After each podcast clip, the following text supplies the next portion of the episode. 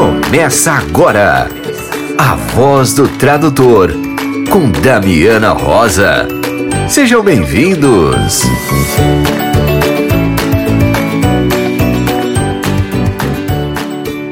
Olá, querido ouvinte, está no ar A Voz do Tradutor, o espaço que dá voz e vez a você, querido colega tradutor, intérprete e revisor.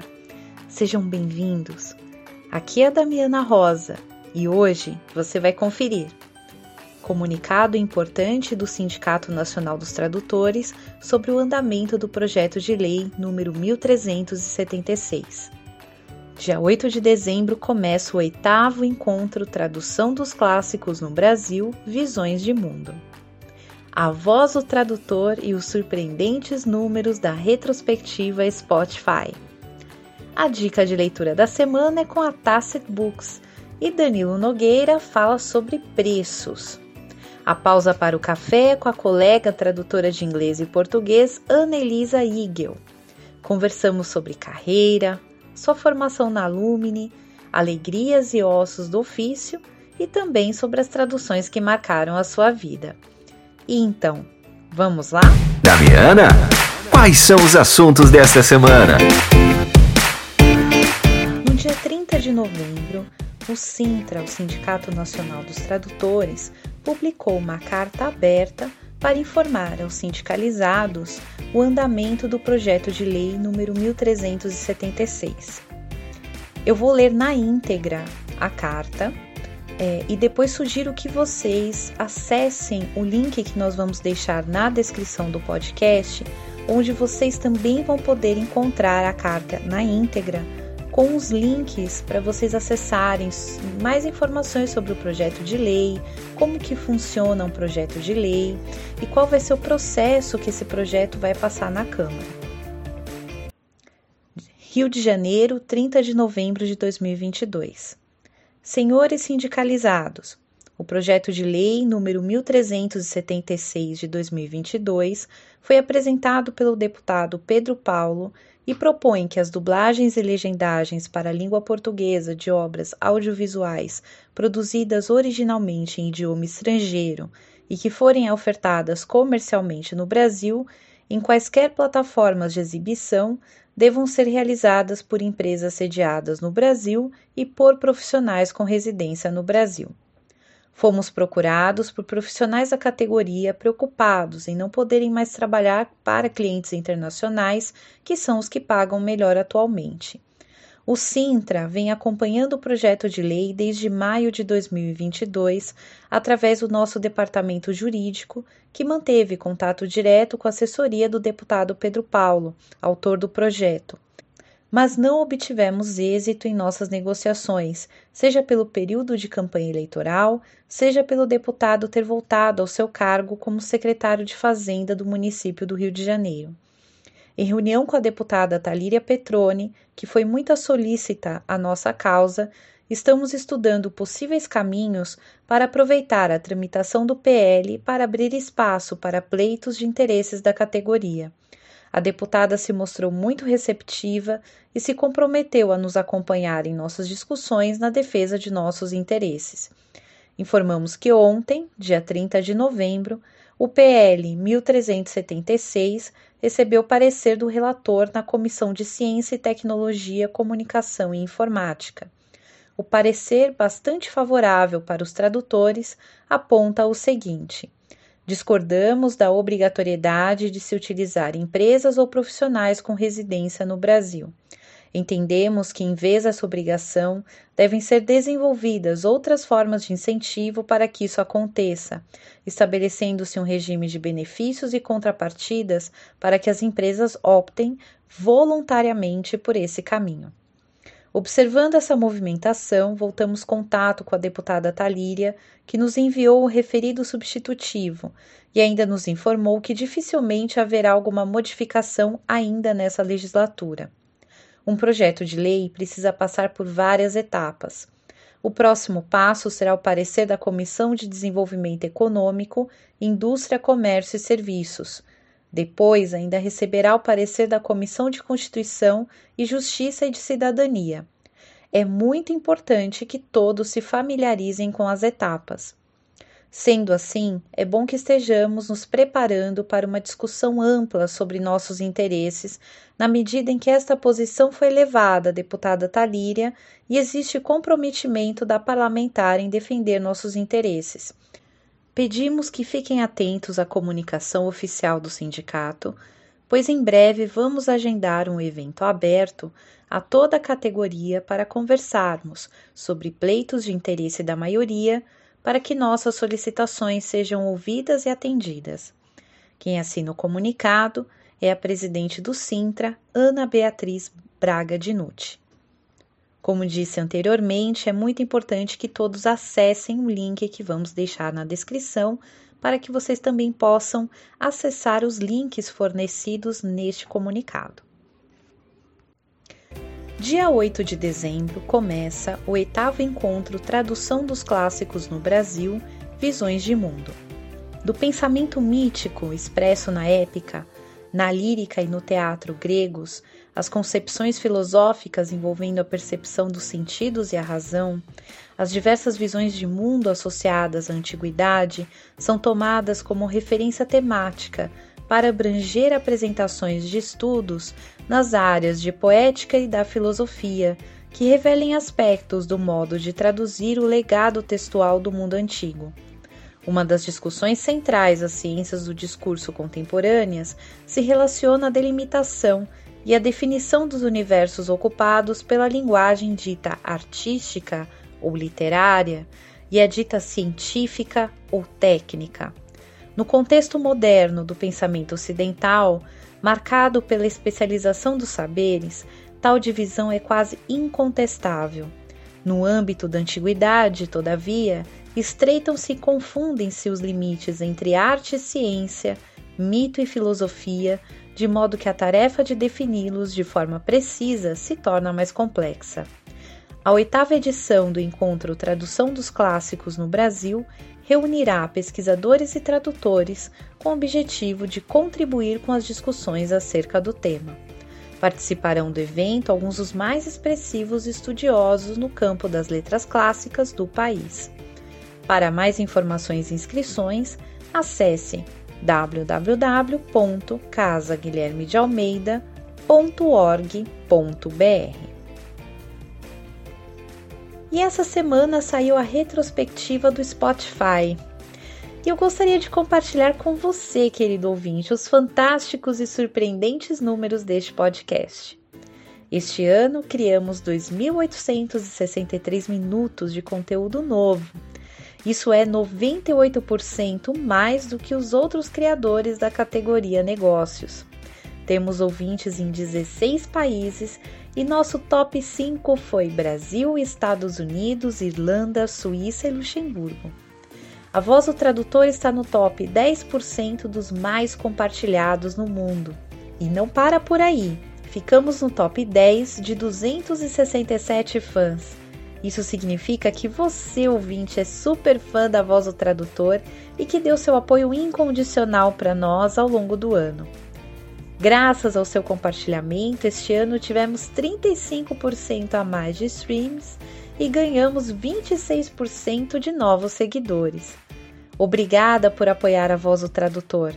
Graças ao seu apoio, seguimos melhorando cada dia e seguimos dando voz e vez ao tradutor-intérprete, levando mais informação de qualidade sobre tradução para você.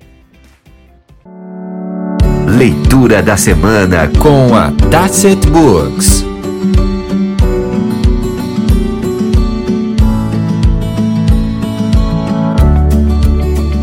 Olá, eu sou o Horácio da Tacet Books e trago para vocês a dica da semana. O livro Siete Mejores Cuentos, Horácio Quiroga, traz textos do autor uruguaio em seu idioma original. Horácio Quiroga é considerado um dos mestres do conto latino-americano. O estilo macabro dos seus contos de horror faz com que ele seja comparado a outros mestres do gênero como Edgar Allan Poe e Guy de Maupassant. Gostaram da dica? Para conhecer os outros títulos da Tacet Books, acesse nosso site w w w ponto tacet books ponto com. Um grande abraço e boa leitura. O Avesso da Tradução, com Danilo Nogueira. Ei, meu, essa coisa de preços é horrível. Sabe, ninguém te ajuda a precificar uma tradução. Você está começando agora, alguém te pede para fazer uma tradução, quer saber o preço e você quer saber quanto cobrar, ninguém te dá uma mão. Ô, turma, viu? Ninguém te diz qual é o preço justo para um determinado serviço que você devia cobrar para o teu cliente. Olha, nem eu, viu? Ficar sabendo. Aliás, como eu sempre digo, tira essa história de preço justo da tua cabeça que não te faz bem. Porque é impossível calcular assim, na ponta do lápis, o preço justo para qualquer coisa nesse mundo. Mas eu já disse isso mil vezes, não é? Mas ainda espero que você não tenha ouvido as outras novecentos e noventa e nove. O pior é que mesmo que por milagre de São Jerônimo você conseguisse calcular o preço justo para uma tradução, isso não quer dizer que o cliente fosse aceitar. Sabe como é, né? Pô, meu! Tudo isso por uma tradução zica de nada? Cara, é só para faculdade. Não é para botar num monumento, né, meu? É por isso que o Brasil não vai para frente. Todo mundo só quer ganhar, todo mundo... Pelo amor de Deus. Mas de vez em quando a gente ganha, viu? Uma vez um cara disse para mim, olha, eu tenho quem faça mais barato. Quando o cliente diz isso, olha, pode ser verdade, viu? Mas é mais provável que seja mentira. O cliente já decidiu o que vai fazer com você, ou não conhece mais ninguém que faça, mas quer ver se eles colam um descontinho, que também ninguém é besta, né? Ninguém é mané aqui, pô. O que, que é? Eu respondi na lata naquela hora. Olha, é o seguinte, a tradução é como um restaurante, tem de todo preço. É só procurar um pouco. Tudo depende do restaurante onde você quer levar o teu cliente. Você quer levar num de dez? Leva no de dez. Você quer levar no de cinquenta? Leva no de cinquenta, meu custa cem. O que, que você acha? O cara assustou e me deu o serviço. Mas foi bobagem dele, viu? Porque esse mundo está cheio de bons restaurantes e bons tradutores que compram barato, como também de picaretas careiros. A pergunta agora é, se eu não estivesse cheio de serviço naquela época, teria dado uma resposta arrogante assim ou teria dado um descontinho?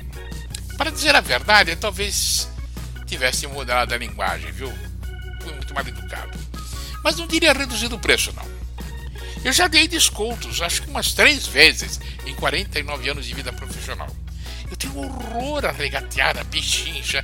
Olha, faz por dez. Não, pô, pelo amor de Deus, me dá um descontinho, quebra o meu galho. Uf, tenho mais horror ainda, aquela história de cotar dez por cento a mais. É...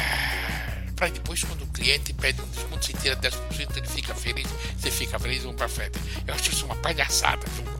Acho isso uma grossa palhaçada. Além do que, pune o cliente legal que aceita o preço e fica quieto. Mas tem outros truques, tem vários truques. Para contar o próximo, eu preciso inventar nomes para os indigitados, senão a gente se enrola. A empresa A era minha cliente. A empresa B era cliente da empresa A. Um dia a empresa A prestou um serviço à empresa B e mandou um relatório em português sobre o serviço. A empresa B pediu que eles mandassem um relatório traduzido para inglês. Eu não sei se... Eu não sei quem pisou na bola aí.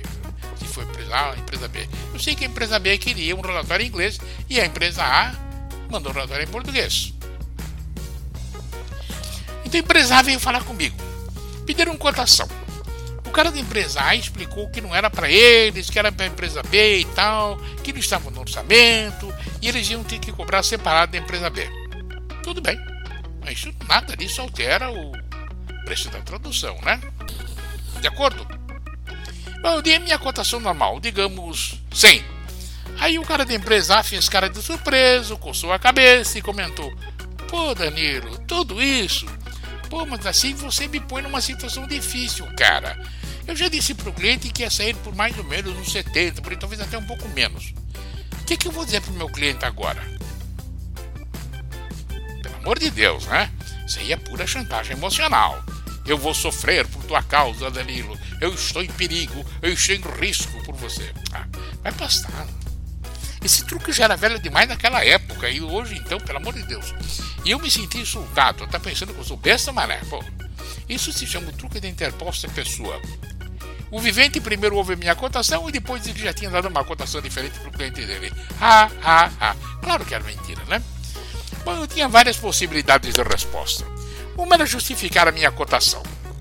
Dica: nunca faça isso. É perda de tempo. O que quer que você diga, o cliente vai ter sempre mil argumentos em favor de uma redução de preço. Você não ganha. Já vai ganhar, não adianta. Esquece. Você cotou cem, é cem e pronto. Aguenta o tranco. Outra possibilidade era dizer que ele estava mentindo. Tipo, pô, meu, você quer mesmo que eu acredite nessa história? Negativo. Aí o cliente ia desviar a conversa para a acusação de mendacidade. Ia colocar você contra a parede, ia dar uma... Pô, você tá me chamando de mentiroso, cara? Tá pensando que eu sou o quê? Eu sou profissional, sou homem, eu tenho três filhos, meu. Não sou criança. Você fica aí com essas conversas. Então, é... eu, apesar de que eu tinha certeza que ele estava mentindo, não disse isso. Mas quando ele me perguntou, então, o que, que eu vou dizer para o meu cliente? O que, que eu ia responder, né? Eu respondi com a maior carinha de anjo desse mundo. Não sei, não faço ideia. O cara ficou branco. Ele pensou que ia me enrolar. Bom, ele que se vire, pô. Ele falou. Ele falou agora que ele que se vire. Eu não tenho que se falar por ele. Não tenho que ter leito as confusões. Ele se meteu na confusão e ele que se vire, pô. É claro que eu tenho mil histórias desse tipo pra contar. Meio século de tradução nas nossas, pelo amor de Deus. Mil ocasiões em que me dei bem, outras tantas em que me dei mal. Porém, nem tudo na vida são vitórias, né? Mas hoje é... vamos ficando por aqui porque eu já falei demais. Obrigado pela companhia e até a próxima. Tchau, tchau. Não, não, não, não, não, não. Damiana, pelo amor de Deus, espera um pouquinho. Eu não falei, não falei, puxa, falei, falei, puxa de coisa. E não te dei nenhuma orientação sobre preços. Puxa vida, fale a minha, viu? Fale a minha. Olha, a melhor orientação que eu conheço sobre preços é um artigo do meu amigo Jorge Rodrigues. Existem várias versões desse artigo. O Jorge vem pulindo, de vez em quando ele republica. A última edição que eu saiba é essa que está no link que a Damiana vai deixar para você embaixo. Agora eu vou mesmo, viu? Hasta la vista e até semana que vem. Tchau, tchau!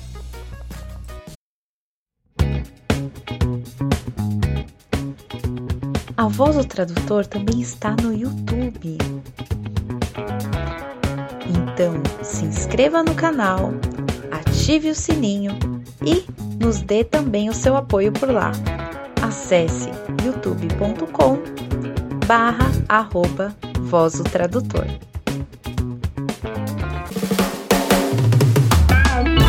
Ah, que tal uma pausa para o café?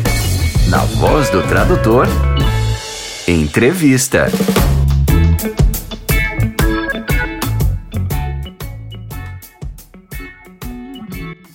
A pausa para o café é com uma colega muito querida que eu ainda não conheço pessoalmente, falta ainda o abraço físico, mas a gente sempre está se encontrando lá pelo LinkedIn.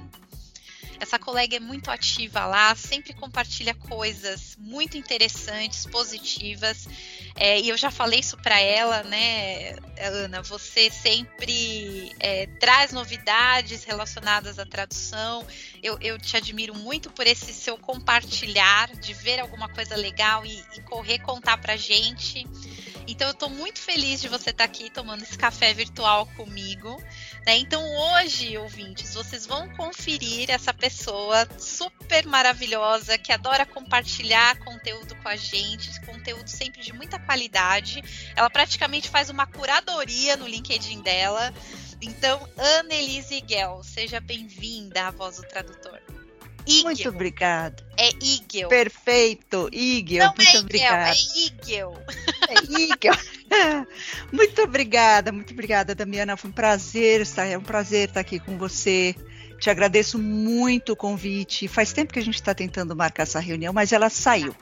Olha, gente, um cafezinho gostoso ano, hoje. Faz um ano já que a gente está tentando marcar esse café, mas uma hora sai. É verdade. Não, saiu o café, saiu o café.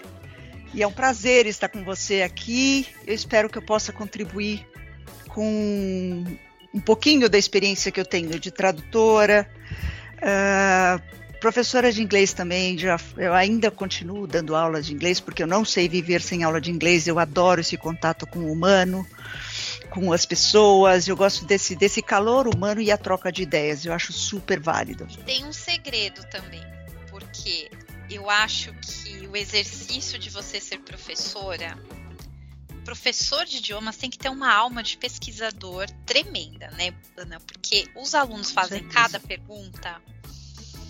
E é aí verdade. Você tem que parar a vida para pesquisar. Eu, eu dei aula de espanhol há muitos anos e eu falo que isso me ajudou a ser uma boa tradutora. Porque isso me ajudou a montar glossário, a pesquisar temas inanimados, muitas vezes áridos para mim. Mas a gente acaba tomando gosto de, em aprender novas palavras, é né? Que é muito isso. Legal. É exatamente isso, eu falo assim que eu sempre tenho sede de aprender e como a gente, uh, tem, o nosso costume é esse, né? A gente tem que aprender para poder passar para os clientes e para os alunos o que a gente sabe, sem egoísmo, sabe? Você está trocando ideia, você está engrandecendo a pessoa, eu acho tudo muito válido e na esfera de tradução, eu acho assim, tradutores, eu tinha, daqui a pouco a gente fala um pouquinho do meu, da minha formação, mas eu tinha uma professora fantástica, você uh, deve conhecê-la, Angela Levy. Quem a Angela... conhece a Angela Levy? Você ouvinte que não sabe quem é Angela Levy, eu vou deixar um link na descrição do, do podcast com o um livro que a neta dela escreveu, contando a história a dela...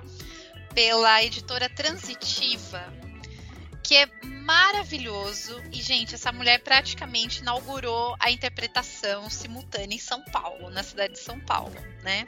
Junto com a irmã dela, né? Ana Maria. Duas, a, imagina, as duas irmãs fazendo dupla na interpretação, né? E aprendendo tudo, né? Assim, na, ali no... Né? No, no meio do incêndio ali, né? É, é verdade. E, é, é, elas, elas têm uma história fascinante. Então, Ana, segura aí pra você não dar spoiler. Spoiler, não posso, tá bom. Né? Porque, gente, essa mulher foi aluna da Angela Levy, gente. Vocês não estão entendendo. Vamos lá, vamos por partes. Mas então, aí a Angela sempre falava pra mim, que para os nossos alunos, né? Os alunos dela lá pra nossa turma, assim, pro, uh, tradutor tem que ser curioso. E eu pensava comigo, eu falei, gente, eu sou uma pessoa tão tímida, eu sou uma pessoa tão quieta, como é que eu vou sair por aí perguntando por que isso, por que aquilo, por livros, etcétera, mas falando com pessoas, tradutor tem que ser curioso. Eu carrego isso para minha vida de tradutora até hoje. Eu pesquiso tudo, eu pergunto tudo, eu quero saber tudo. Tem que ser. Porque senão você não se alimenta. Sem vergonha de perguntar, né? Que, sem vergonha que é um nenhuma. Exercício de humildade também, de você reconhecer que você não sabe, mas você está disposto a aprender. Exatamente, exatamente. É bem por aí. Mas, Ana, vamos hum. lá. Como que começou esse babado aí na sua vida? Com os idiomas, com a área das letras? Bom, começando do comecinho... Uh... Eu, a minha família, ela sempre falou dois ou mais idiomas. Então, eu comecei a minha vida acadêmica sendo aluna de um colégio alemão em São Paulo, desde o nosso extinto uh, primário, né, que hoje é o ensino fundamental. Então, comecei já desde pequenininha, com cinco anos de idade, aprendendo a falar alemão. Já começou Lernen Deutsch. Lernen Deutsch, é exatamente. E aí... Depois, no, no, no decorrer dos anos, vinha, na nossa época, lá atrás, nos anos oitenta, uh, o inglês na quinta série, né, do antigo ginásio, que agora é o ensino fundamental. Que a gente pegou essa mudança, né, porque os meus Muito. pais, eles tinham aula de francês, né, e aí foi essa mudança, Exato. assim, do inglês entrar na, na escola, né. Exatamente, eu, eu não peguei o francês. Eu acho que começou nos anos setenta, porque a minha irmã nasceu em setenta e dois e ela começou já com as aulas de inglês. No. Eu acho aí, que sim. Eu acho é... que começou por aí. É, em inglês eu comecei em oitenta, eu estava com, sei lá, acho que oitenta e quatro, estava com doze anos, vai, estava um pouquinho atrasada na escola, mas tudo bem, vamos pular essa parte. Mas era algo, acho que foi bem aquela fase, é, né, dos anos oitenta e tal. Que... E que inglês à tarde era caro, era uma coisa é. que nem todo mundo conseguia pagar, porque era uma coisa extremamente cara, né, os cursos regulares à tarde, o extracurricular, era muito caro. E aí eu comecei a pegar gosto pelo inglês, que foi uma matéria que até... Eu não fui aquela aluna exemplar em todas as matérias, mas em inglês eu sabia que era a única matéria que até setembro eu já tinha fechado a média e já tinha passado de ano. E aí, terminando o ensino médio, uh, que na época era o colegial, eu falei assim, ah... o que, que nós vamos fazer? Nós vamos fazer faculdade e tal. Atrasei um pouquinho essa coisa da faculdade, porque me apareceu uma oportunidade para trabalhar com o meu inglês, que na época já era avançado, para começar a dar aula. Então eu fui treinada numa escola em São Paulo, que hoje não existe mais, e fiquei lá por quatro anos. Depois eu fui para uma outra escola renomada de inglês, uh, que é renomada em São Paulo, até hoje ela é bem conhecida, e continuei a carreira. Então, nessa continuação de carreira, eu tive a oportunidade de dar aula de inglês para todos os níveis, básico, intermediário, uh, pré-avançado, avançado, conversação. E depois, em seguida, eu comecei a preparar os alunos para o TOEFL. Eu comecei a preparar os alunos para o TOEFL da época, que era feito no papel, que era o P B T. Isso aí você tinha quantos anos? vinte, dezoito. Não, eu comecei com vinte minha carreira, comecei com vinte, mas eu tinha vinte e quatro. Muito nova. Foi mil novecentos e noventa e sete, é, eu tinha noventa e sete, noventa e oito, vinte e quatro, vinte e cinco anos. Quer dizer, você já tinha o dom ali com a língua, né? Tinha, tinha. Era algo natural, assim. Era. E, e a gente vem de uma época que era assim, já falava-se desde lá. Professor, você não pode ser professor, porque professor não ganha bem. Porque... Então, ah, isso te... aí é desde que o mundo é mundo, meu Deus, né? Infelizmente, é. muito triste isso. Exato, mas é... exato. Mas um eu dia, tinha também que ganhar o um dinheirinho. Ó, você que nos ouve do futuro, se Deus quiser, e no futuro não será mais assim, tá? É, exatamente. Vamos torcer para que Vamos isso aconteça. Torcer. Né? Mas aí... Uh, então, eu estava com meus vinte e cinco anos, eu comecei a preparar alunos para o TOEFL, e aí eu me direcionei um pouquinho para atendimento individual.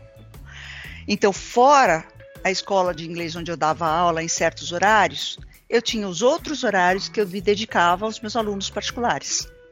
E comecei a dar aula de inglês particular uh, para todos os níveis, inclusive o TOEFL. O TOEFL bombou, porque não era todo mundo que sabia da aula, era um número pequeno de professores.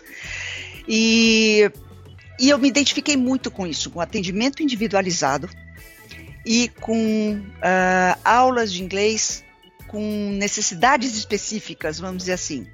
Não quero aprender inglês porque eu preciso, eu quero porque eu tenho este objetivo, eu preciso fazer isso, por favor, me ajuda. Então vamos lá, vamos fazer. O que eu não sabia à época, eu ia atrás, eu ia estudar e nunca parei de estudar, e assim é até hoje, né? Bom, aí em dois mil e dois, eu me desliguei da escola onde eu estava trabalhando e resolvi fundar minha própria empresa, que é aí que veio, hoje ela se chama a E P Language Brasil, mas a razão social dela era English Private. Por que que eu mudei? Porque eu sei que English Private é um nome que não está correto em inglês. O correto em inglês seria Private English, né? Mas eu queria passar a ideia de que era inglês individual. E surgiu o English Private, ficou English Private, enfim.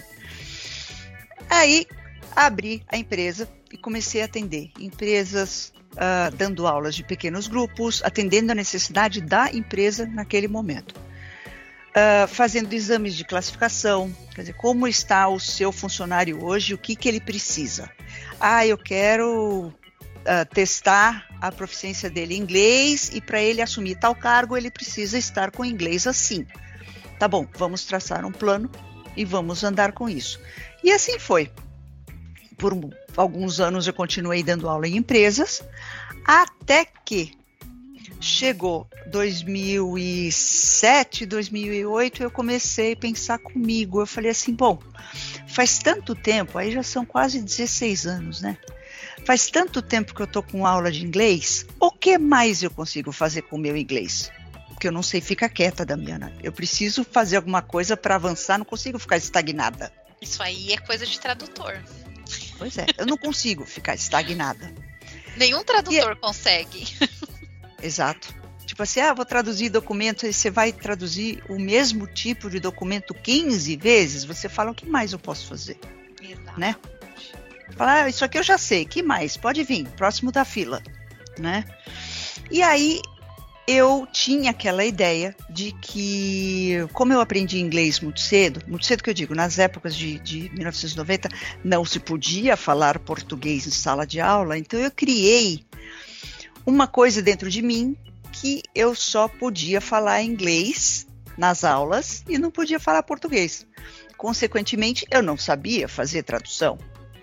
Eu, algumas vezes eu falava assim, como fala essa palavra em português? Porque em inglês eu sei. Em português, meu próprio idioma nativo, eu não sabia. É que foi bem aquela onda do método comunicativo, né? Exato. Que eu acho que foi excelente, da, da gente conseguir entender que se comunicar no idioma é uma coisa, traduzir é outra coisa, são, é um Exato. Outro processo, são técnicas diferentes, né? Exatamente, exatamente.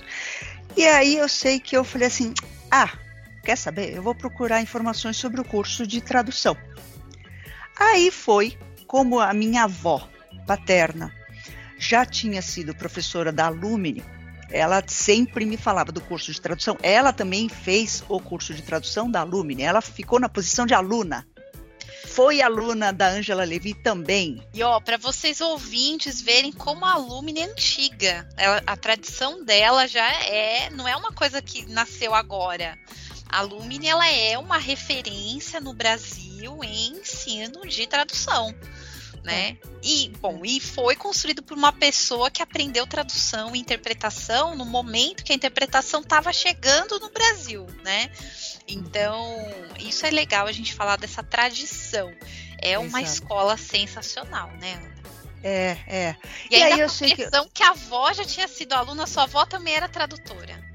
Também era tradutora. A tradutora de artigos médicos, bula de remédio. E assim...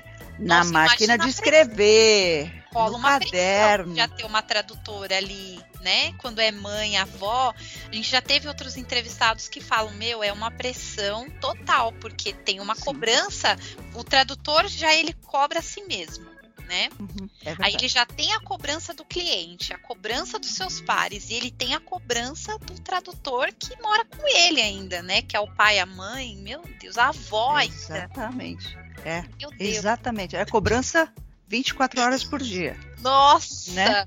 E assim, já que você vai fazer, tem que fazer bem. Ela tinha muito isso, pode fazer o que, que você quiser em tradução, mas tem que fazer bem. Quer dar aula de inglês? Tem que dar aula de inglês bem. Então era uma exigência sempre, e eu acho que ela tinha razão. Ela tinha razão, né? Sim, sim. Enfim, e aí eu fui fazer o curso da Alumni. No curso da Alumni, que minha avó também fez... Uh, eu aprendi muito, eu aprendi muito. É um curso, se você tiver que dar uma descrição para esse curso, é um curso extremamente abrangente. Ele tem todas as soluções para todas as suas dúvidas, que você entra lá como tradutor, você fala, bom, como é que vai funcionar esse negócio? Você sai do curso preparada para exercer sua profissão. Assim, o mecanismo, eles te dão tudo. Aí vai de você, de fazer pesquisas e ir atrás de clientes e ter aquele, como é que fala, aquele relacionamento com o cliente, oferecer os seus serviços, uh, criar uma confiança entre você e o cliente, isso vai da sua parte, mas todas as ferramentas a Alumni dá para você. E tanto que as pessoas falavam para mim, ah, mas é um curso caro, né? É um curso Até caro. Até hoje o pessoal fala Até. Isso. Eu vou mudar um pouco esse conceito, tá? Me ajuda, eu não acho, Ana, me ajuda. Eu não acho que é um curso caro. Eu acho que é um curso que, sim, custa muito dinheiro. Ou seja, vale o investimento. E o que eles tinham me falado à época, falaram, olha, se você fizer uma boa, um bom curso, você se dedicar e você mergulhar de cabeça nessa profissão, logo que você acaba a Alumni, já começa a ir atrás daquilo que você quer, o seu retorno do investimento é rápido. É rápido. É rápido. E Ana, é rápido. A gente tem também que falar o seguinte, eles têm uma equipe, um corpo docente fabuloso, uhum. de profissionais altamente capacitados e que Super. têm muita experiência de mercado. Muito. Isso não é fácil de bancar, gente. Não. Né? Então, não. assim, é... não é que é caro. A gente tem que ver bons cursos como investimento e investimento a longo prazo. Exato. Porque você não vai, você não começa a trabalhar quando você termina o curso, né, Ana? Uh-uh. Porque não, só não. o fato de você estar tá estudando na Alumni, isso já chama a atenção do mercado, porque ele Com sabe certeza. que o grau de exigência ali dentro é grande, que você tem uhum. bons profissionais e que você está uhum. sendo muito bem capacitada. E você lá tem um preparo para lidar com tradução e interpretação. Sim, sim, os dois. Aí você pode escolher fazer só interpretação depois do, do terceiro semestre. Uh, aliás, só interpretação não, desculpa, você pode, você tem que fazer os quatro semestres de tradução. A partir do terceiro você engloba a interpretação, tá? Então aí você pode escolher se você quer seguir os dois ou você quer ficar só em tradução. Aí, eu fiz os dois, por exemplo, eu fiz primeiro tradução, mas também eu não me dei por, por vencida quando eu não consegui fazer interpretação. E depois de três anos eu voltei lá e bati na porta. Falei, posso fazer a interpretação que eu não fiz? Pode, eu fiz. Mas eu não trabalho com isso. Eu acho que o meu negócio, pelo meu estilo de vida, pelas... você tem essa escolha, né? Uh, eu escolhi ficar em tradução. Não, e você escolhi. se identifica mais, mas é algo que a gente tem que experimentar para descobrir, né, Ana? Sem é um dúvida. negócio que a gente tem que colocar a mão na massa para descobrir. Eu já conheci colegas que falavam, não, interpretação não é para mim, não, não sei o quê. Aí foi fazer curso, aí agora só trabalha como intérprete, né? Tá vendo? Então, é, eu tenho colegas assim. É, ou tem pessoas, eu, por exemplo, fiz o curso, já trabalhei como intérprete, mas eu sou uma pessoa muito estressada. Então, a cabine, não sei, ela me dá uma sensação claustrofóbica muito grande, assim, eu faço, é. mas não é algo que eu termino, assim, né? Você vê um Renato Geraldes da vida interpretando, né? É. Aliás, um beijo, Renato. O Renato, ele entra na cabine, parece que ele tá, assim, né, nas nuvens. Eu não, eu, é, é muito pesado pra mim, é muito tenso.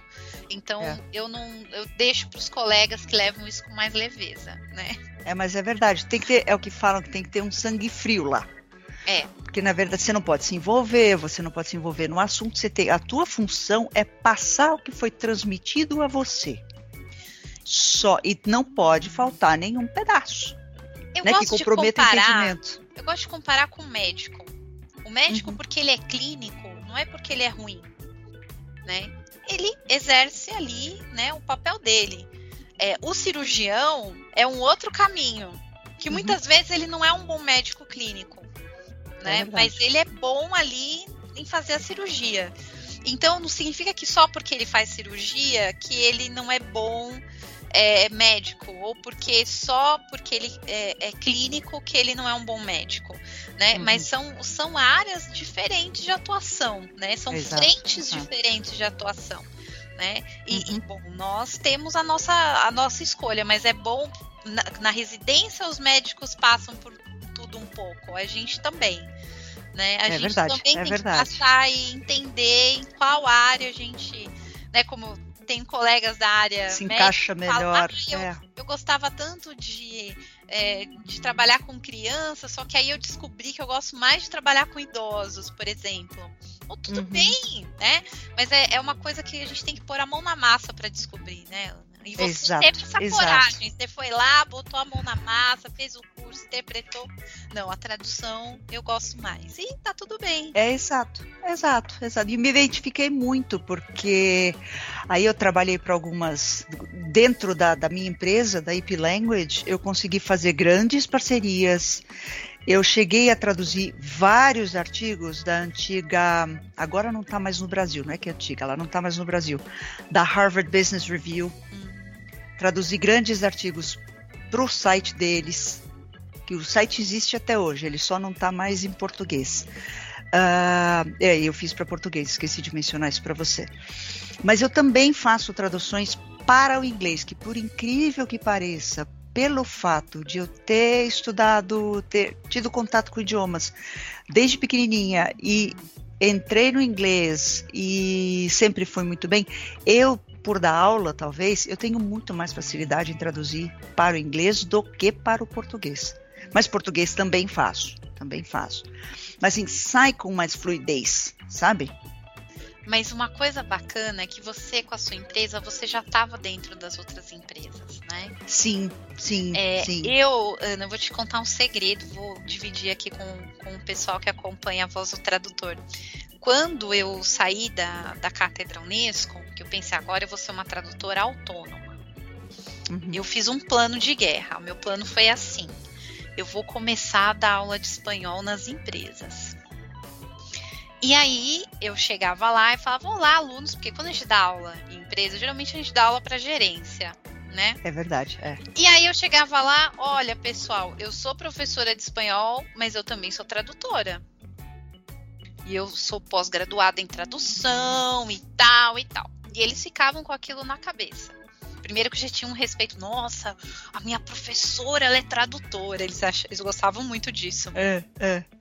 Só que quando vinha uma demanda de tradução dentro da escola, dentro da escola, dentro da empresa deles, eles lembravam de quem? Ah, a professora Damiana, ela é tradutora. Então foi assim que eu comecei a, a fazer projetos de tradução, uhum, é, para as empresas. E eu tenho clientes, Ana, dessa época até hoje. Tá vendo? Né?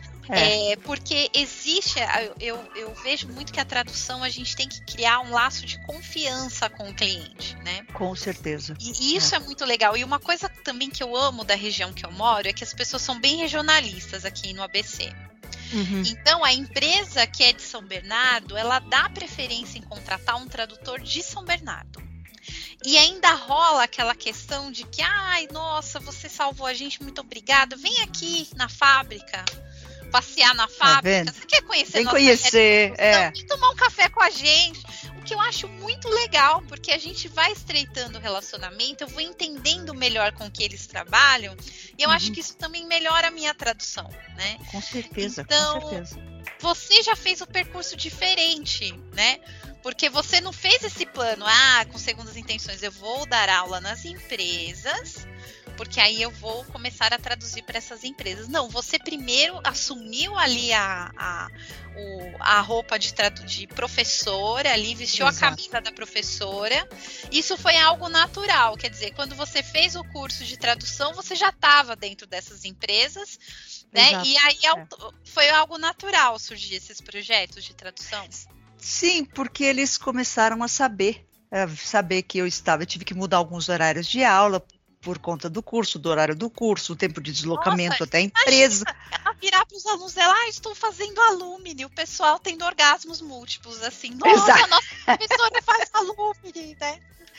É, aí fala assim, poxa, mas ela tem a E P Language, por que, que ela está fazendo Alumni? Mas não, é, o objetivo é outro, né?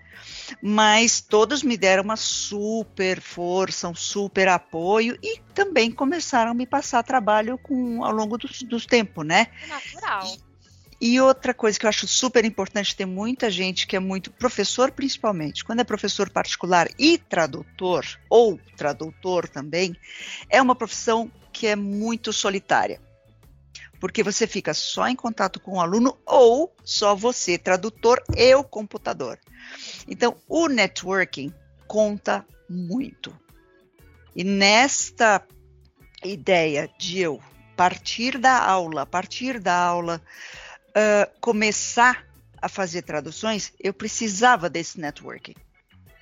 para que vissem que eu também fazia traduções e podia ajudá-los de outra maneira. Né? E é assim, aí um indica para o outro, que é o boca a boca que realmente funciona, né? A indicação. Um indica para o outro. É a melhor indicação. É a melhor e a mais barata, né? Mas então, assim... mais barata eu, eu achava, mas depois eu cheguei à conclusão que não tanto, porque... a gente vai ter que fazer cursos, a gente vai ter que ir a eventos, existe um gasto. Sim, é verdade, né? É, você tem razão. Ele parece ser, não, não sei, eu não gastei nada com isso, mas é que aquela pessoa ficou sabendo... Existe um investimento... pela outra pessoa que é. viu você num congresso e você pagou aquele congresso, né? Uhum. É que é, é, é como se fosse uma teia que vai se construindo ao longo dos anos, né? Então... sim. Eu acho engraçado quando a pessoa entra em contato comigo, de tipo, ah, é, ah, faz dez anos uma pessoa me falou, aí você fala, nossa, então assim, que bom que há dez anos alguém soube o meu nome, essa pessoa ficou com o meu cartão e aqui hoje veio me procurar, né? É, exato. Então, exato. É algo a longo prazo, né, Ana? Você sente isso? É, eu sinto, sinto muito. Quando a gente pega, por exemplo, quando tem um primeiro, um cliente que vem pela primeira vez, a gente precisa trabalhar para que ele se sinta em casa, à vontade, para criar a confiança com ele, para que vocês possam, vocês, o tradutor e o cliente, pode trocar a ideia uh, do que o cliente precisa. E tem que ser, é uma via de mão dupla, gente. Se ele não der o material para você, você não consegue produzir sua tradução. Se ele não te der as ferramentas e falar, olha, o termo tal precisa ser traduzido assim, você não vai conseguir atingir as expectativas dele. E se ele entrar em pânico, ele vai te dar muito trabalho. Exatamente, exatamente. Então, você tem que ter muita calma e saber que o principal é você... tem que estar tá aí com seus dois idiomas, três idiomas, você tem que resolver o problema do cliente. Se ele veio até você, você tem que resolver o problema dele, né? Você resolver o problema dele, aí ele te indica para um, te indica para outro, te indica para outro, e assim vai. Aí você vai construindo a sua relação, a sua teia, o seu networking com os seus clientes. Eu acho que isso é uma grande satisfação. Você, aí você começa a se pensar Você começa a pensar, desculpa, estou no caminho certo, porque está dando resultado. Se não desse resultado, você ia ter que mudar tudo, mudar toda a sua estratégia, né? Mas eu acho que é uma, uma profissão muito gratificante. Eu gosto muito, principalmente, como a gente falou lá no comecinho, não gosto de parar de aprender. Quem parou de aprender, quem parou de ler, quem parou de ouvir, quem parou de fazer as coisas, não sei o que está fazendo na vida. Porque, assim... toda a área hoje é assim. Sim. É e verdade. eu acho... Eu fico tão brava quando as, eu falo, gente, não pare de estudar, porque é importante, senão você não consegue se manter no mercado. Aí o pessoal, ai, mas eu tô cansado. Ai, mas não sei o quê. E, olha, toda a área é assim. Vai um engenheiro uhum. parar de se atualizar. Um médico é. parar de é. se atualizar, né? E mata alguém. Né? Porque as é verdade, coisas vão é mudando, verdade. As necessidades vão mudando. E por que que na, na tradução é diferente? É uma profissão. Não é. Eu conheço alguns colegas que até hoje têm ainda resistência a usar os C A T tools, as ferramentas. Eu fico me perguntando como é que ela consegue atingir o prazo do cliente com isso? Como é que ela gasta o tempo dela ou passa o tempo dela fazendo consultas? Olhando no relógio que ela tem um prazo para cumprir, né? E perde cliente, porque vai ficar muito tempo com um projeto, né, que poderia ser feito na metade do tempo, né? Exatamente. E aí, né, me entristece muito quando eu vejo os colegas falando, ah, eu não consigo mais trabalho, o mercado tá difícil.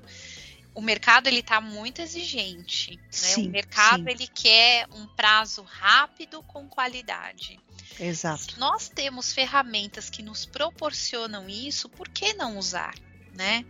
É. É, então, o pessoal ainda quer usar computador como se fosse máquina de escrever, e nós temos Exatamente. outras possibilidades, né? Uhum, uhum. É, é, como hoje a gente está com a inteligência artificial, que eu vejo muita gente falando assim, ah, eu não quero nem saber disso.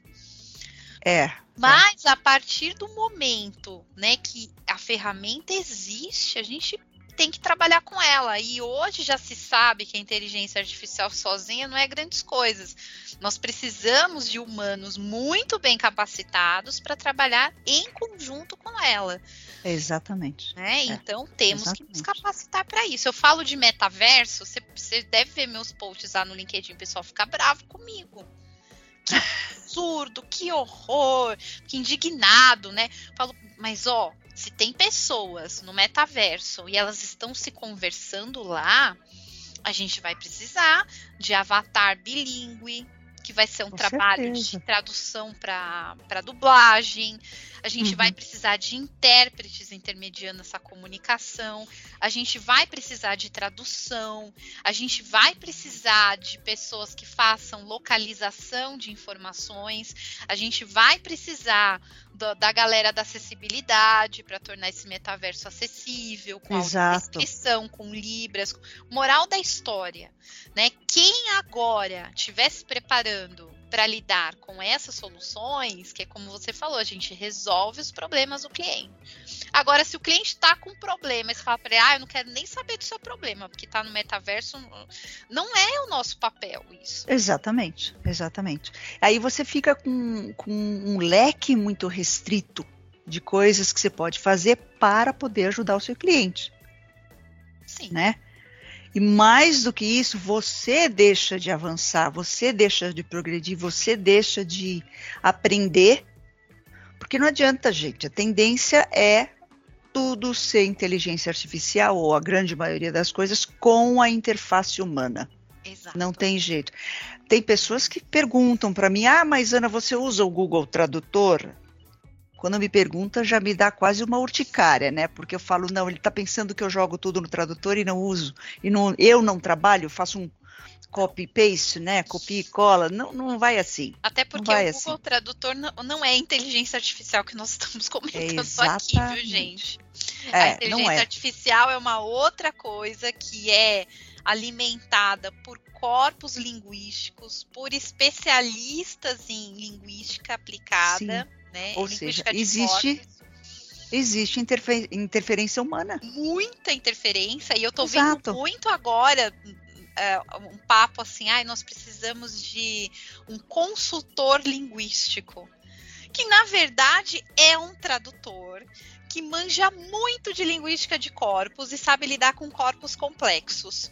Uhum, ponto. Uhum, né? Mas exato. eu tô vendo a, o pessoal de T I lá no LinkedIn, eu fico só eu fico só investigando eles lá. E eles colocam, ah, e o consultor linguístico. Eu, hum, então agora tem essa nomenclatura aí, porque eles querem. Então, a gente, quem vai assumir esse papel de consultor linguístico? Somos nós. A gente é precisa verdade. se preparar para isso. Né? É, vamos fazer um upgrade na nossa profissão, né? É, de tradutor, você passa a consultor linguístico fazendo a mesma coisa. É, na verdade, com upgrade também com nos up... conhecimentos sim, de corpos, sim, né? Sim. Que corpos, para muita gente, é uma coisa muito abstrata, né? É Mas verdade. a gente tem que começar a lidar aí com linguística de corpos, e, e é um assunto bem interessante, que eu acho, é. eu vejo como um bracinho pro futuro, Ana, não sei. Eu também acho, eu também acho, eu também acho. Só que eu gostaria de conseguir um dia tirar essa, essa ideia de que a inteligência artificial toma o lugar do, do, do tradutor. Ah, é. Não Nossa. toma. Pode andar de mãos dadas ali, né? De mãos dadas e vamos fazer, mas é. não toma. Eu acho que, né? assim, ela até assume... Porque, assim, a tradução ruim... Porque antes tinha aquele profissional meia boca que fazia a tra- tradução meia boca. Isso toma. É. Agora, a tradução de qualidade, a inteligência artificial, ela vai ter que ser orquestrada por um humano. Sim. E vai ter que ser um humano muito bem capacitado para não entrar nas... Porque a inteligência artificial, como diz o nome, ela é muito inteligente. Ela vai pela é. lógica. Uhum. Então, para revisar o, o, a tradução dela, você tem que ter uma... super formação para você não cair nas armadilhas lógicas que ela tem. Que ela apresenta, exato. É. Então, e aí a gente volta exatamente para aquele ponto que você estava reforçando aí, a questão da importância da formação contínua. Sim, sim. Parou de estudar, parou no tempo. Eu acho que não só para tradução, como para outras profissões, lógico, como a gente mencionou, medicina, engenharia. Tradução é igual, gente, porque se você parar de estudar, você não acompanha os avanços, né? Você não evolui também como pessoa e você não vai poder ajudar seu cliente. Exatamente. Né? Agora, mudando um pouquinho, Ana, vou hum. fazer uma pergunta que eu sei que tradutor odeia responder, tá? Porque eu sei que toda tradução é um filho. A gente tem um amor por tudo que a gente já traduziu na vida. Uhum. Mas eu queria que você dividisse com a gente algumas traduções que te marcaram de alguma forma, que você nunca mais vai esquecer, seja positiva, negativamente, ou seja por uma história de bastidor, mas aquela tradução que você fala, nossa, essa daqui eu nunca vou esquecer. Nossa, Damiana, você tocou num ponto nevrágico aí agora. Sempre. Vamos lá, vamos lá. Eu fiz algumas traduções muito boas. Uh, uma que eu gostei muito, muito, muito foi um livro que está no mercado hoje com o nome de Projeto Água, que é do, de um fotógrafo, é um livro de fotografias em que eu tive que fazer a tradução das legendas dessas fotos. E, juntamente com essas fotos, ele descrevia, ele descreve no livro, uh, um contexto para aquela foto. Neste dia eu estava visitando isso, nesse lugar estava acontecendo isso. Essa parte eu fiz a tradução também, para que este livro atravessasse fronteiras, né? Foi um trabalho assim que, olha, foi uh, muito gratificante, porque eu me coloquei no lugar dele, descrevendo os lugares. E, na verdade, o tradutor é isso. Ele se coloca no lugar da pessoa que fez o texto e você está produzindo o mesmo conteúdo em outro idioma para um outro público que não fala a tua língua. Quer dizer, ele fala o segundo idioma para o qual você está traduzindo. E me deu muito prazer fazer esse material, porque é um assunto do dia a dia. Esse livro é recente, ele é de dois mil e... Nós estamos em dois mil e vinte e dois, se eu não me engano, é dois mil e dezenove ou dois mil e vinte, tá? Pois eu preciso verificar direitinho. Mas ele chama-se Projeto Água e ele ficou lindo, esse livro. Então, quando saiu, você abre o livro e vê as fotos, você vê tanto português quanto inglês, você fala, poxa, eu fiz esse trabalho, foi muito legal. Eu viajei junto com o fotógrafo, gente. Eu viajei, eu viajei. Esse é um dos projetos que eu gostei muito. Que eu gostei muito de fazer. Você teve acesso às fotos junto com o texto? Você percebeu? Tive, eu tive e depois eu tenho o livro também, eu ganhei o livro. Né? Agora, as fotos são maravilhosas e até tem na internet. Uh, depois, eu preciso ver até o nome do, do, do site do fotógrafo, se eu não me engano. Mas se vocês procurarem Projeto Água... Eu vou deixar uh, o link do livro para o pessoal. Tá. O link da minha empresa tem lá. Tá, na, tá. No portfólio da empresa tem. Tá? A minha empresa é o E P Language. .com.br e lá tem a descrição dos projetos, tá? E o projeto foi pelo fotógrafo Érico Hiller e ficou lindo, lindo, lindo. E ele só faz fotografia docu- documental, então ah. é uma coisa fantástica. E aí você indo no site da E P Language, tá lá dentro de projetos, você encontra o livro, tá? Uh, e Teve, agora você fez uma outra pergunta, né? De algum projeto que eu, de repente, eu não gostaria de fazer de novo? Não sei. Eu, eu acho que não é que eu não tenha gostado de fazer algum trabalho. Talvez a gente não tenha aquele prestígio grande por uma coisa que você não tenha gostado de fazer. Ou foi traumático. Você... Eu não sei te dizer se foi traumático. Eu acho que não. Porque, no fim, você gosta da, da tradução... Você gosta de fazer isso, no fim tudo você vai tirar alguma coisa daquilo ali. Isso é verdade. Você vai aprender alguma coisa ali, alguma coisa que você nem tinha ideia que podia acontecer, que podia, poderia existir, né? Uh, você vai, alguma coisa você extrai de um trabalho, por mais traumático que seja, vamos dizer assim, você passa, vira a noite fazendo, você chora. Passa, você chora, você se envolve. Tem gente que se envolve muito com a tradução, né? É, nossa, eu é choro, eu, nossa, eu sofro junto com o trabalho. Pois é, pois é, mas eu acho que isso engrandece a gente, sabe? Eu acho que faz, nos faz sentir mais, tipo, nós somos humanos também, então nós temos sentimentos. Agora, a gente tem um poder que talvez, ou uma capacidade, vamos dizer assim, uma característica, que as pessoas que não se formaram em tradução não produzem um texto da forma como um tradutor produz. Só que a gente tem aquela coisa, a gente sabe todas as técnicas, né? E sabe como lidar com aquilo. Mas que quem fala que o tradutor não se envolve emocionalmente, não dá. O tradutor se envolve mesmo porque ele está vivendo aquilo, ele precisa viver aquilo para não distorcer conteúdo, não distorcer a ideia e passar a mesma ideia para o idioma destino que ele recebeu no idioma origem. Não pode ter nenhuma distorção, né? E isso faz com que o tradutor absorva a gente tudo o que aquele... Muito, muito. O que aquele texto tem, que, tem, de, tem, de, tem a dizer para você. Não sei, eu acho que eu fui mais pela, pela, pela ideia de aprendizado que a gente tira dos textos que a gente traduz, né? Mas eu não me lembro de ter uh, pegado alguma coisa assim, tão assim, fora do meu conhecimento. Fora da casinha. Eu, fora da casinha. Porque eu ia falar, aí você fica um pouco relutante, né? Você fala, será que eu vou conseguir atingir as expectativas do cliente fazendo esta tradução?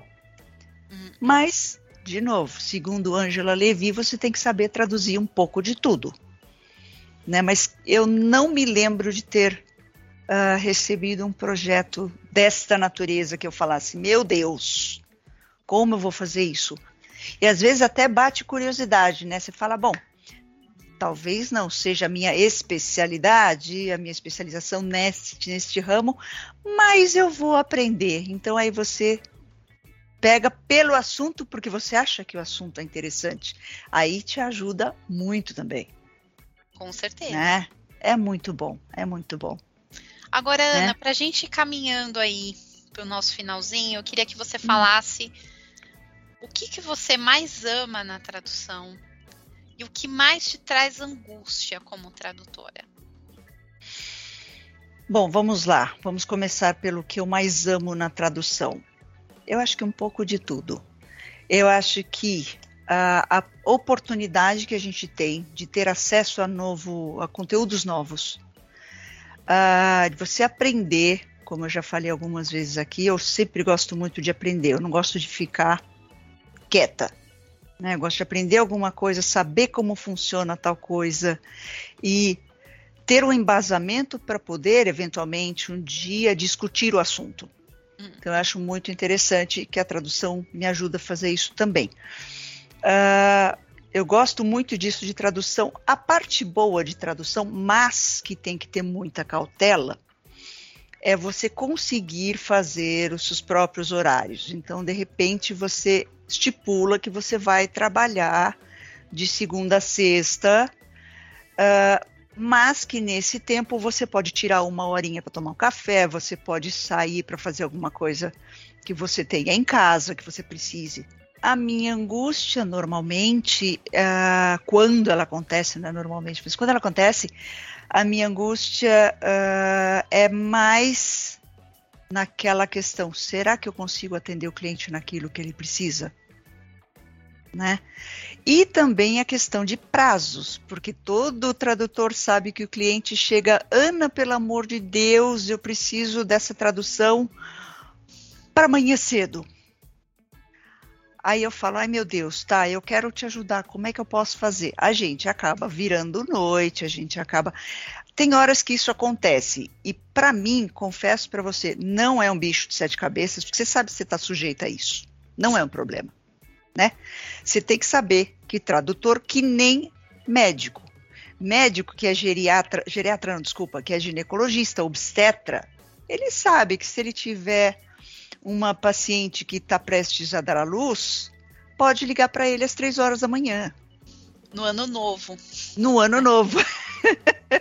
E ele e não isso... pode falar, ó, oh, eu estou fora do meu horário de atendimento. Exatamente.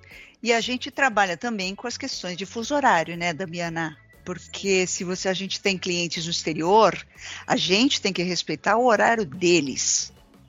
Não só eles respeitarem o nosso, mas nós precisamos entregar o trabalho no horário que eles vão ter acesso ao trabalho e tem tempo de analisar o que está sendo feito e usar o trabalho para o que ele precisou realmente. Se bem que eu sinto que isso está mudando um pouco.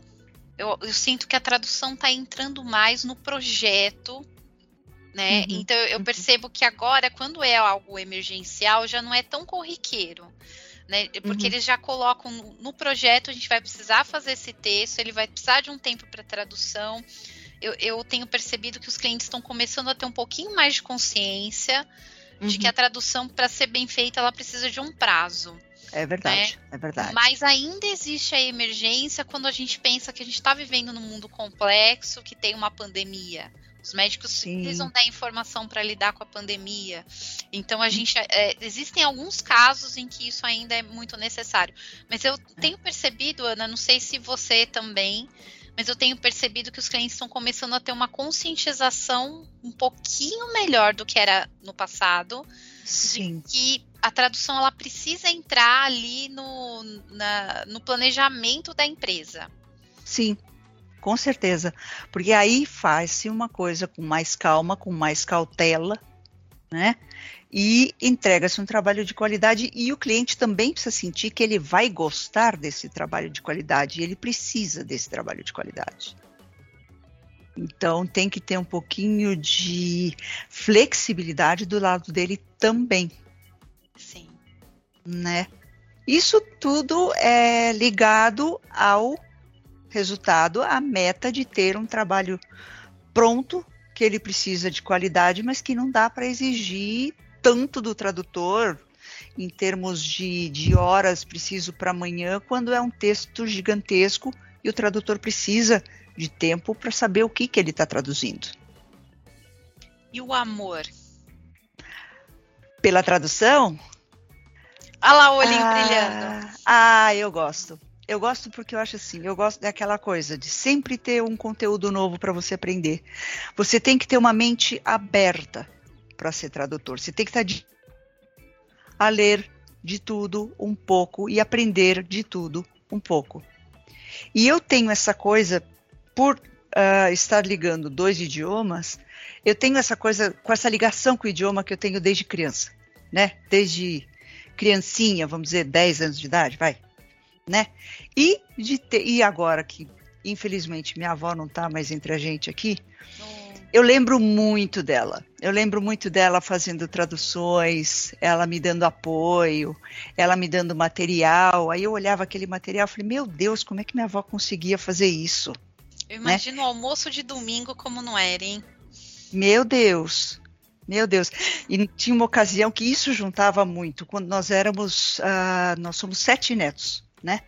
Então, chegou uma época que minha avó juntava os netos, porque eles precisavam e queriam praticar o inglês. E naquela época eu já era professora.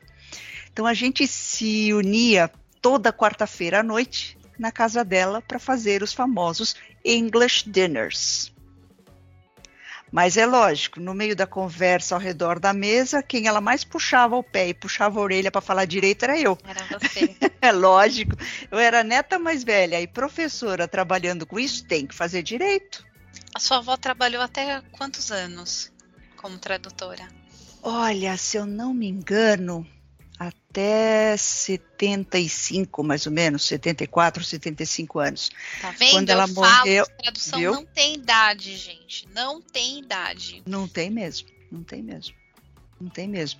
Eu comecei a fazer tradução aos trinta e cinco, né? Quer dizer, trinta e cinco, trinta e sete, foi por aí. E tô firme. Eu ainda, o meu tempo de, de professora de inglês, tradução vai ultrapassar, você vai ver. Nós decidimos quando acabar, não o mercado, exatamente, quando a gente vai sair. Exatamente, exatamente, exatamente.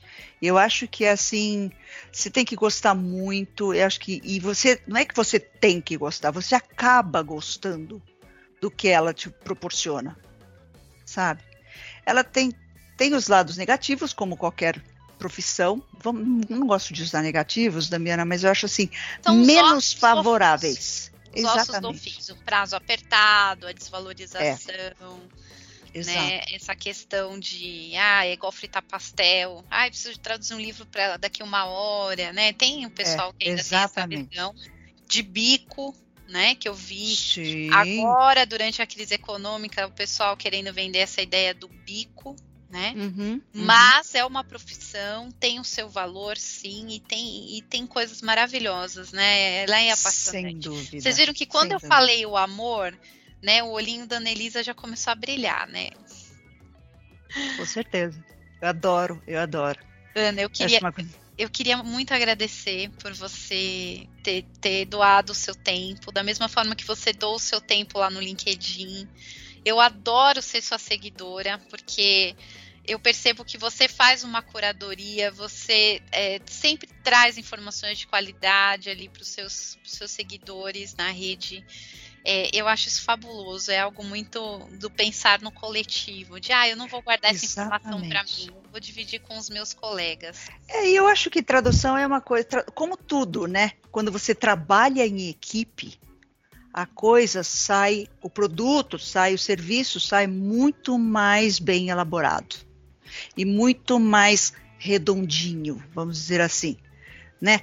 Sai bem porque foi um trabalho bem pensado, bem elaborado, e a coisa de equipe, eu acho que é como eu tenho uma, um conhecido, um primo meu, que fala sempre assim, ninguém faz sucesso sozinho.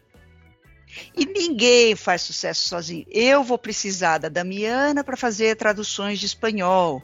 Eu vou precisar do fulano para mexer no meu site para os meus clientes verem.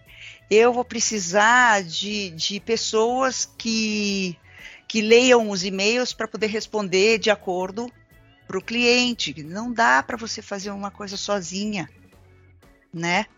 Aí você fica no teu casulo. E aí você não se abre para o mundo. As pessoas não veem você, não vão, não vão te ver, você não vai vê-los, ou vê-las, né? Então é uma coisa que é, é tudo muito coletivo. E eu não quero, a gente não quer tirar vantagem de ninguém, né? Vou ser melhor do que o tradutor que me deu aula não sei quando. Não, a gente vai acabar, ele sabe mais do que eu, provavelmente sim. A gente acaba a gente... se inspirando nos nossos colegas, né? Exato. A gente une as forças em prol de um objetivo. Eu acho que isso é importante, né? E ó, eu, eu queria te agradecer, porque eu acho maravilhoso essa, é, é, maravilhosa essa contribuição que você dá de compartilhar conhecimento, né, nas suas redes sociais. E eu queria aqui deixar o espaço aberto, porque eu sei que o ouvinte já está apaixonado pela Ana Elisa e deve estar tá pensando, ai, como que eu sigo a Ana Elisa? Exato. Como que eu fico sabendo dessas coisas? Eu também quero receber essas informações legais que a Ana Elisa compartilha lá no LinkedIn, né? Então, como te encontrar, Ana Elisa? Muito simples. Uh, todas as minhas redes sociais são praticamente a mesma coisa. Então, você me acha no LinkedIn, pelo meu nome, Ana Elisa, com S, Igel, Igel, que se pronuncia, I G E L. Uh, no, no Instagram, é Ana Igel, não tem underline, não é nada, é só Ana Igel. Uh, e o que mais que nós temos? Facebook também é Ana Elisa Igel. E eu acho e que é isso. E o site da sua empresa. O né? site da empresa, pois é não. E P Language. .com.br. Maravilha. Tá? É o E P Language, que na verdade o E P faz menção a não só ao nome da empresa, que é English Private, que hoje eu não uso muito, mas a razão social dela, mas faz a menção a English Português. Uhum. Então, English Portuguese Language, vamos dizer assim. Então, ela se chama E P Language do Brasil. Porque eu cheguei, depois eu conto essa história numa outra oportunidade, por um tempo eu tive uma empresa nos Estados Unidos. E eu estava em vias de ir para lá e acabei não indo para morar por umas outras questões pessoais. E essa ideia de ter a E P Language no Brasil foi porque eu criei a E P Language nos Estados Unidos. Hum, só que eu fiz ela funcionar mais aqui do que lá. Olha só, isso aí já vira um artigo no LinkedIn, hein? Com certeza, com certeza, com certeza. Ana, mais uma vez, assim, eu agradeço muito a sua paciência de a gente conseguir acertar. Imagina, é um prazer. A Ana foi uma fofa de estar aqui com a gente. Espero que volte outras vezes, né? Voltaremos. Porque a Ana está tá pensando várias novidades aí, né? É, esse espírito de sempre buscar coisas novas, aprender coisas novas, isso é muito admirável em você. É verdade. Né? É, então, muito obrigada por você estar aqui compartilhando com a gente, viu? Eu que agradeço você, Damiana, pelo convite. Ainda bem que conseguimos conciliar as agendas. E a gente é aquela coisa, a gente tarda, mas a gente não falha. Verdade. Né? Muito obrigada pela oportunidade e eu espero que possamos ter outras oportunidades de falar assuntos que até os ouvintes podem trazer para a gente discutir. Com certeza. É muito bom, muito ah, bom. Já mandem, quem sabe a gente não faz uma live com a Ana Elisa para vocês perguntarem coisas para ela ao vivo, ó. Já, já tô deixando as dicas para a próxima temporada, hein? Em dois mil e vinte e três vamos para a sexta temporada da Voz do Tradutor. É, a gente vai pensando, né? Vamos, vamos sim, Damiana. Muito obrigada, viu? Foi um prazer enorme falar com você. Igualmente, Ana. Um abraço. Obrigada. três, dois, um. Você acabou de ouvir A Voz do Tradutor, com a tradutora, intérprete e professora Damiana Rosa. Na semana que vem, tem mais!